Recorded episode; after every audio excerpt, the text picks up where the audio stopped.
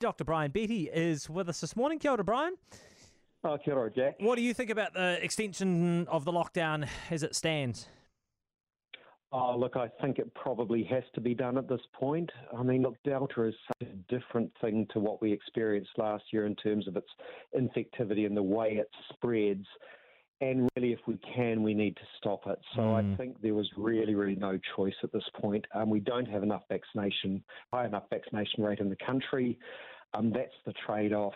Uh, lockdown probably does need to extend up yeah, Yeah, yeah, It's unfortunate, okay. and I, I, it's really stressful, but yeah, it's the way it is. Yeah, yep. yeah, yeah. Um, I, I think most most people probably agree with you on that one this morning. Hey, I want to talk um this morning about COPD. I think that, that's what the Americans mm. call it, a chronic obstructive airways disease. What do we call it? Do we call it that, or do we call it emphysema these days? Look, I think the common name is emphysema, um, but the COPD is the other one that you hear bandied around. Um, and look, it's it's it's a very very common condition. There's about 200,000 New Zealanders that suffer from it around the country. It's it's it's large. It's basically progressive lung damage due to irritation, and the majority of the irritation that occurs for COPD is smoking. Over 90% of emphysema is caused by smoking in this country.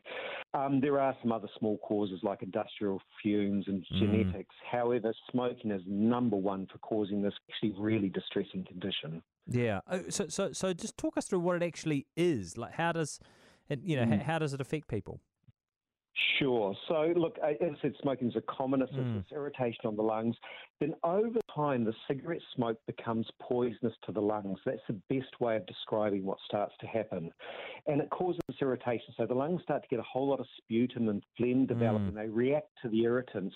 And people, what people to notice is they start to cough and they start to bring up lots of phlegm. And we talk talk about smoker's cough, and that's often the early signs of this thing called emphysema. And the lungs become gummed up with this phlegm and phlegm and things. And and and when we start to see is bacteria and infections get onto the lungs, the infection can't get out of the lungs. It can't be cleared because the lungs aren't working properly due to the irritation. And so people start to get recurrent infections during winter. And so we call this chronic bronchitis. And they just keep coming back with these mm. infections that keep going on. And as a result of that, over time, the lungs begin to scar and not work properly. And very subtly, oxygen can't get into the bloodstream. So people start to feel short of breath.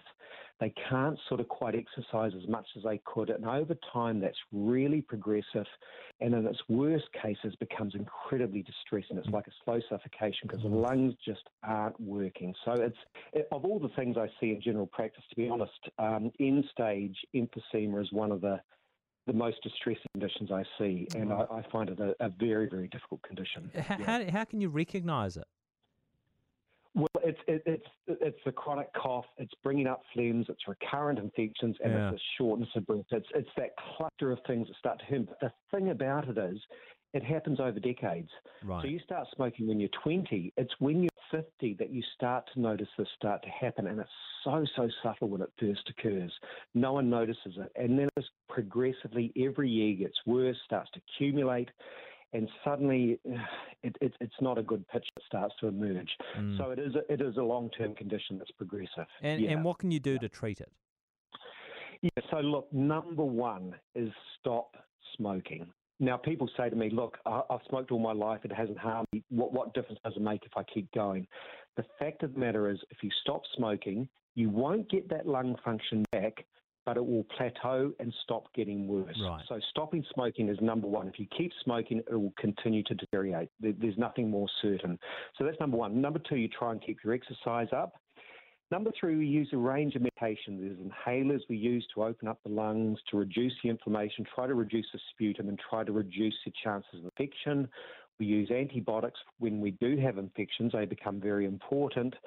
Um, and the other critical thing is to have your yearly flu vaccination. And there is a vaccination for pneumonia called pneumococcal. You should be getting that every year as well. So there's a number of vaccines that become very, very important. Um, in its later stages, people go onto oxygen at home. They have to use oxygen to get around mm. to really try and pump the oxygen into the lungs. And um, we sometimes use morphine as well to reduce the distress of not being able to breathe. Um, so, look, if, if you are a smoker and you are concerned about this, see your GP, have a discussion about smoking, and get some tests done to see whether this emphysema is starting to show up on your lungs. It is so, so important to get in there early and try and stop it progressing. Uh, what, what role does vaping play in it? Do you know? Yeah, so vaping is, look, vaping's a bit of a vexed area at the moment. There is no doubt that vaping has less irritation on the lungs. Um, we know that. It's less poisonous to the lungs.